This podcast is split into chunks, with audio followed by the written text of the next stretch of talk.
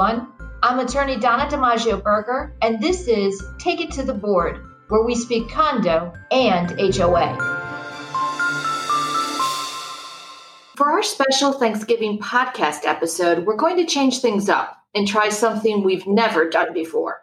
I'm going to switch seats and hand the hosting duties over to my show producer, Stephanie Mayer. Normally, Steph sits behind the scenes and does all the post production magic to package and deliver our take it to the board conversations to you. But she does a whole lot more than that. In addition to podcast production, Stephanie serves as Senior Vice President of Marketing and Social Media with Jaffe, the oldest legal marketing professional services firm in the U.S., where she focuses on strategic social media marketing and makes lawyers and the law a whole lot more interesting to read about thanks to her way with words. She's been such a collaborative partner to have during the creation and launch of Take It to the Board, and I can't think of anyone else I trust more to pass the microphone to for just a minute. So, Steph, it's all yours. And I know how much trust it takes to give your child to someone. So, I do appreciate that. So, I know we had some lofty goals when we talked about launching this and, and making sure that it had value to not just our clients at Becker, but also to the community association industry at large. How do you think we did? Well, normally I would be asking you that question, but listen, I think that overall it has fulfilled my ambitions in terms of what I thought this could be. I mean, I wanted to start out to have some great conversations with people that I've known for a long time people who have a passion for this industry and just learn a little bit more about them, what attracted them to working with community associations. And I think we've done that. We, have had some great guests on. You know, it was important to me to, to fill a space that I felt existed in the podcast market where people who live in the communities or serve on the board or work with them to find information while also being entertained. You know, there's a lot of classes and webinars out there that are put on by a variety of vendors in the community association industry, even put on by state officials. But with a podcast, it really, in my opinion, kind of fits in a little more easily with people's mm-hmm. daily calendars. You know, you can start and stop when you want. That's for me, that's been the beauty of podcasts. You know, I started listening during the pandemic. That became part of my morning routine. And I had a variety of podcasts. I could listen to them uh, over morning coffee or if I was driving and then stop and start start and, and pick it up. I know for me, I was a first time homeowner in 2019, and I didn't realize that there was so much to being part of an HOA. And I, mm-hmm. I laugh because while there was no official onboarding in my HOA, I actually got a crash course just working with the community association law team with Becker, but then being involved in these conversations and hearing even more from every guest that we've had on has been really helpful. You are the target audience. You were living in an HOA, but you really didn't know much in terms of you know how does it operate? What laws impact? What can i or can i not do with my property? How intrusive is the hoa going to be into my life? Uh, you know should i get involved? All those types of things. There are millions of people living in shared ownership communities throughout the country. I mean let's break it down. Florida has 60,000 mm community association. Amazing to me. That's one state, but you've got states like the one you're sitting in. Texas has a significant number of community associations. California, Illinois, New York, New Jersey, and most developers these days, that's all they're building is new housing inside mandatory community associations. So that was where I sort of perceived, hey, you know, we want to educate, but we want to entertain too. It was never my goal to speak to people in legalese, right? I said, right make lawyers look a, a lot better because you really break it down. And look, there's a time and place for a more formal conversation. Mm-hmm. But when you're trying to educate people, it often helps if you're just bringing them into a conversation. Well, because then I feel more comfortable being being a little bit of a ditz and going, well, I don't understand why this has to be this way. And well, I bought this house. Can't mm-hmm. I do whatever I want? Yeah, the HOA is supposed to handle trash cans and the color of my door, but I really didn't mm-hmm. understand the full benefits that came with having oversight on the whole community maintenance thing, that why we were paying HOA fees. It was never a sell point for me. The house was fantastic. The neighborhood was lovely, but really getting backstage and seeing what it takes to make that lovely neighborhood and and to protect that community spirit mm-hmm. and how instrumental the board can be in that. It's kind of just so like drinking from a fire hydrant. There are some, some significant legal consequences as well that sometimes new buyers and sometimes even people who've lived in the community for a while don't understand. For instance, in Florida, your condo unit or your your your home in a homeowners association could be your homesteaded property. But if you don't pay your assessments, you can lose that property. The association has the ability to lien and foreclose and take away your property. That's a pretty significant consequence. Yeah. And I've been at meetings with new owners where somebody will stand up and say, "Well, no, the association, you know, if I don't pay, you know, uh, they can't take my house." Well, that's not correct. So it really is important that people moving into these communities understand that there can be some really significant consequences up to and including losing your home over a legal battle. I don't know if that was just an mm-hmm. oversight in my particular HOA or if that's just something that happens regularly with new buyers. They, they're given the the mm-hmm. governing documents or the big book of rules, but it's never really broken down to hey this is actually what what life here entails both both positive and negative or potentially negative um, well, I would also say that human nature is to think that sometimes you're going to be the exception i'm not supposed to have a pickup truck I have one, but you know what? I'll get in there and and we'll, we'll change the rules. It, it doesn't often work that way. So people, I think, sometimes will look at the rules and think, well, that's not going to apply to me when in fact you need to understand and i would i would recommend that that every new purchaser retain their own counsel beforehand. If you don't want to read the documents retain counsel and ask counsel for a legal opinion regarding the use restrictions. It's it's money well worth it as opposed to taking the ostrich approach of not knowing what's in the documents and hoping for the best after you get in. That can be costly and also this is your home this is a living together relationship. If you're fighting, you know, with some nameless, faceless corporation, you're fighting with your neighbors. I think to your point about retaining counsel for people who aren't as immersed in the legal industry, I, I run into this occasionally being a marketing person for lawyers. And I talk to non legal industry connected folks who are just completely intimidated by the idea of calling a lawyer mm-hmm. calling a mm-hmm. law firm asking for a 15 minute, can I talk to you about what I mm-hmm. can talk to you about? And a lot of people still find that to be really intimidating. And one of the things that I love about what I do for a living is that I get to tell people those lawyers love their craft for 95% of the lawyers, because we've got some bad apples here and there, but 95% of the lawyers really want to help people in business, in life, do things correctly, stay compliant, be safe, be successful. And it really is what mm-hmm. drives them. And seeing people in this, as you said, where it is about mm-hmm. people's homes, they take that even more mm-hmm. seriously to where there's a lot more about protecting, educating people, whether you're serving on the board or you're part of the shared ownership community, so you can all be better neighbors. Well, I'm glad you're out there telling people that lawyers are not as scary.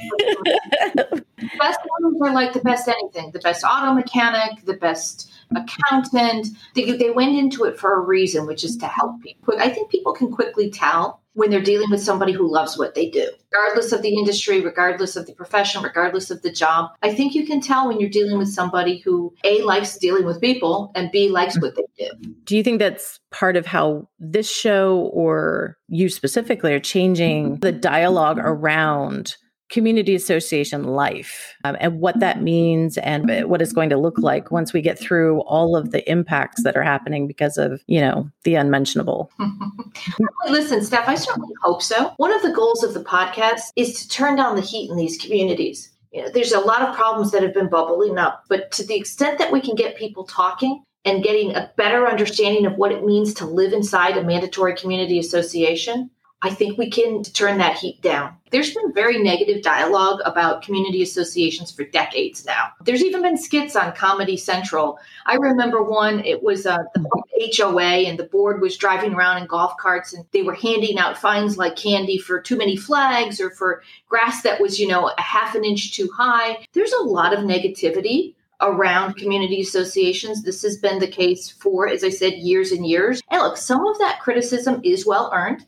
There are some boards that are overzealous. Had one client, um, I think it was like three years ago, hand me their rule book, and it was 22 pages long. And one of the first things we did was talk about do you need all these rules? What are the problems you're looking to solve? So, you know, some of the criticism is well deserved. But as I said, the reality is there's 60,000 associations in the state of Florida alone. There are millions and millions of people living in shared ownership communities throughout the country and throughout the world. Developers keep building communities with a mandatory association structure in place. And guess what? cities and counties, they don't want to take these communities back and start doing the job that millions of volunteer board members are doing every day right now. The concept is here, the lifestyle is here. It's in everyone's best interest if we start elevating the dialogue regarding community association life. So, just as an aside, why is that becoming the preferred model for neighborhoods or communities? Can you talk about the evolution towards that? A couple different things. Florida has been the pioneer, Steph, in terms of the shared ownership concepts. Our shared ownership statutes are decades old. And you compare that to a state like Montana or Wyoming, you know, their statutes are much younger and they're much leaner. Our Condo Act is over 150 pages now. But this is a great question to ask a developer. I will give you my own ideas about why developers continue to build and mostly are building in these shared ownership communities. I believe that the shared ownership community lifestyle, the appeal involves standards, involves security, and it involves amenities that you would and location. Think about it. I don't want to be in an HOA because I don't want to follow the rules, but I also right. want a tennis court. I want security. I want a pool. As a homeowner, you're not going to be able to afford those things. I love that in my HOA that I had a pool, but I didn't have to do anything about them, and the the whole relief of not having to worry about pool maintenance, and I never had to mow any grass because the HOA took care of that. So there was just really all I had to take care of was the inside of my home. And that is another factor that a lot of people like the turnkey lifestyle. I go into my unit, I leave my unit, I can go on vacation for three months and come back. I haven't had to deal with the, the landscaping or any other maintenance. Yeah, that is, yeah. certainly part of the appeal. But look, everything in life is a trade off. Mm-hmm. So you, you can't want certain things and then at the same time say, well, I, I don't want to be governed by the association. I don't want to follow the rules. It's it, it is a trade off and you've got to you've got to figure out whether or not that lifestyle is worth the trade-off. So we've had some trade-offs in getting guests and just making sure people are comfortable when they are sitting behind the mic. Everyone we've had on the show it has been fantastic. Is there anything that stands out to you? Any takeaways that that they've left with the show that you recall that has just been a really big highlight for the for this first season? Wow. I mean we've only had phenomenal guests and mm-hmm we've been very lucky in that regard. I mean, we started out with James Donnelly of the Castle. He's just an incredible entrepreneur. I, I, still remember him telling us that the reason he decided to become an accountant, and I hadn't known he was a certified public accountant, remember he's from Canada, mm-hmm. was that they had no grass in their yard. they were basically growing potatoes in their front yard because this was they were they were economically disadvantaged. But the guy in his neighborhood with the fancy car was a certified public accountant, and and that's what led him on that path. And you know, I just I love James, and still remains one of my favorite um, episodes. Then we went into Nicole Johnson, accountant extraordinaire. Love her, loved her energy, loved every. I loved how she broke down the financial reporting for associations because you want to talk about things being confusing for residents. You know, mm-hmm. associations are required to send out their financial reports, but I often wonder what people do when they get them like do they sit and st- i'm sure there's some people that when they get the financial reports from their their condo or their hoa they sit and they pour over them and and but i have to believe the vast majority of people their eyes glaze over when they're looking at this. That would be me. So to have somebody break that down for you I, I, thought was was was really useful. And she did she made it really approachable which i i was very grateful for. Then we had Brett Philo talking about association websites and and the online voting, which you know now down here in Florida we're approaching annual meeting and election season, and I loved his comments about hacking in. You know, when when online voting first came out, Steph, the first thing was, oh, you know, it's going to be you know vulnerable to fraud, and the reality is it's really not. I, I suppose if a, a, gang of spies wanted to hack into your they could if they really put their mind to it. But the reality is the paper ballots are much more vulnerable to just being tossed in a garbage bin, perhaps. But it, online voting is something that's gaining popularity since the pandemic. We had a lot of virtual meetings. So I loved what Brett was talking about. We had um, Mary Macfie, Commissioner Mary Macfie in Weston, and her advocacy. I did not know that she started out and it was all about the mold in schools. And it's mm-hmm. funny because I remember when my kids were in elementary school, they were creating all those those pods. So much crowding in public schools. So you'd go one day and the next week there'd be all these pods that had popped up and kids would be taking art class in one pod or math in another. And so her fight with regard to her two kids, that was interesting. And by the way, her kids turned out, one's a Tesla engineer To get back to talk about that. Chris Ayu from Real Manage, talking to the combat veteran, mm-hmm. opening up about his mental health challenges, which was so incredibly brave of him and generous to sit and talk to us about that. I've enjoyed, listen, I've enjoyed all of the people we've had on. I, I can't wait for 2022. I'm looking forward to that strategy meeting. We sit there and start identifying folks to include in the conversation because we've had such a good season and I cannot wait for next season. So, to me, the mark of a good or great podcast is you get a tidbit to take to a cocktail party. And now that we're having cocktail parties again, I will tell you that the thing I remembered was Joanne Burnett, my partner here at Becker, mentioning that the craziest emotional support animal request she got was I I know you remember this one 28 sheep and two goats. So that's one that I pull out at, at, cocktail parties occasionally. And that would have made me question my career choices if I if I had been Joanne. But to that point of planning for next season, is there anyone in particular you're hoping to get? Do you have a dream guest? So I do have a dream guest. My dream guest would be somebody who I think has done some really cool stuff in life on their own terms and also happens to live in a condo or an HOA. You ready for this? Find out if Richard Branson lives in a condo or a homeowners association. Virgin Music, mm-hmm. now uh, Virgin Hotels, Virgin Air, and he's got the Virgin Cruise Lines now, actually in the same city where I am, Plantation. That's that was their headquarters. So yeah, he'd be he would be an incredible guest. Would love to talk to him. He actually had a, a joke. Richard Branson had a joke. Do you know how to become a millionaire? Start, no. start out a billionaire and buy an airline. I, I if you're listening to this podcast, I'm pretty sure that was your joke that I just retold. but Steph, I'm going to turn it back on you because you have your own podcast.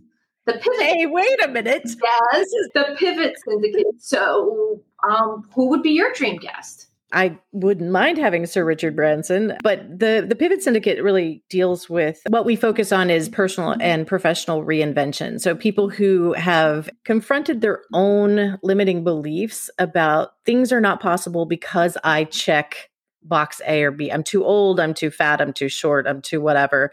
So I can't do X, Y, or Z. And these are all people who have basically said, wait a minute, why?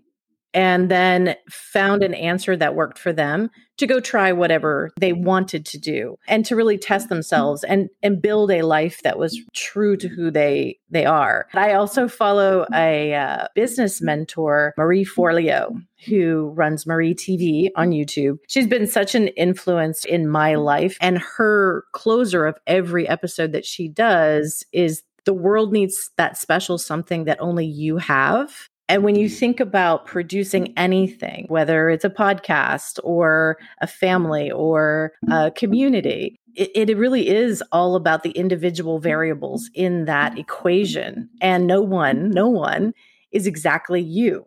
So, whatever you have to give or say or share or contribute will have value and is necessary, and you shouldn't keep it to yourself. So, she's someone that I would love to have on there. And I love the premise of your podcast. It's positive, it's approachable. And wouldn't that be great in our communities if we had more of that feeling that, yeah, there's a lot of diverse opinions in this community at this board meeting, at this membership meeting, but everybody deserves to be heard. There's a level of respect that's given, and it's just a more collaborative effort to make the community function well. That would be an amazing thing if it would happen on our community levels, because then you know that would be the ripple effect that would go even mm-hmm. wider and it would maybe change some of the the larger conversation the tone of the larger mm-hmm. conversations and that would be an incredible thing to see a really positive step forward we're doing what we can with this show to create some positivity and change. And I know we've gotten some responses from folks who are grateful for what we've shared, but that's what they're thankful for. They're thankful for us. What are you thankful for? Just incredibly thankful for my my family, my friends. I'm really thankful. You know, COVID taught us a lot of hard lessons, maybe lessons that that we needed to learn earlier, but we've nevertheless we've learned them kicking and screaming. I'm thankful that there's still people willing to serve on boards and volunteer. You know, once we get to the point where, where people no longer want to volunteer in our society, we're going to have some real issues. And this is across the board. But again, getting people to say, okay, I'm to, I'm to actually put myself out there. I'm to run for the board. Then I'm to actually show up.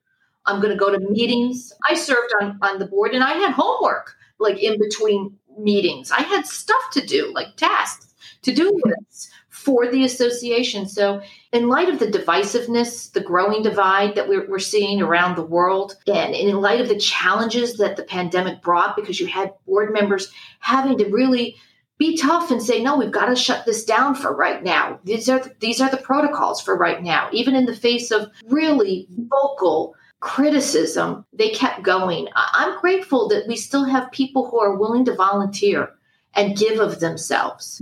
Um, you know, you saw that with the frontline workers who they didn't, they couldn't shut down. They had to keep going, and they they were, I'm sure, fearful of what the next day was going to bring. I'm, also really thankful. I did not, I did lose one board member during the pandemic, but I have hundreds of board members that I work with. So I'm, I'm thankful that our COVID losses were kept to a minimum you know, we onboarded a new associate here in, in the Community Association Practice Group in Fort Lauderdale. You know, we onboarded her during the pandemic, partially when the office was shut down, and she's incredible. And she's in, uh, she's a huge asset to our team. So I'm thankful that we were able to bring new people in during a very challenging time. And I think those are all really important to be grateful for because those are things that I think we do take for granted. You know, our health, our neighbors, our family, our friends, even our jobs. I do agree with you that that is something that having this incredible shift in what our day to day normal became really highlighted how privileged we had been and what we're going to do going forward. That's what it's all about. Donna, I think mm-hmm. if I were, in fact, the show's producer, it would be a fantastic place for us to wrap up the conversation. But is there anything that you really want to leave the listeners with this holiday season? Yes. For those of you who have joined us for any of our podcast episodes this year, thank you so much. It's been an unbelievable pleasure to have these conversations and have a safe and beautiful Thanksgiving with your loved ones.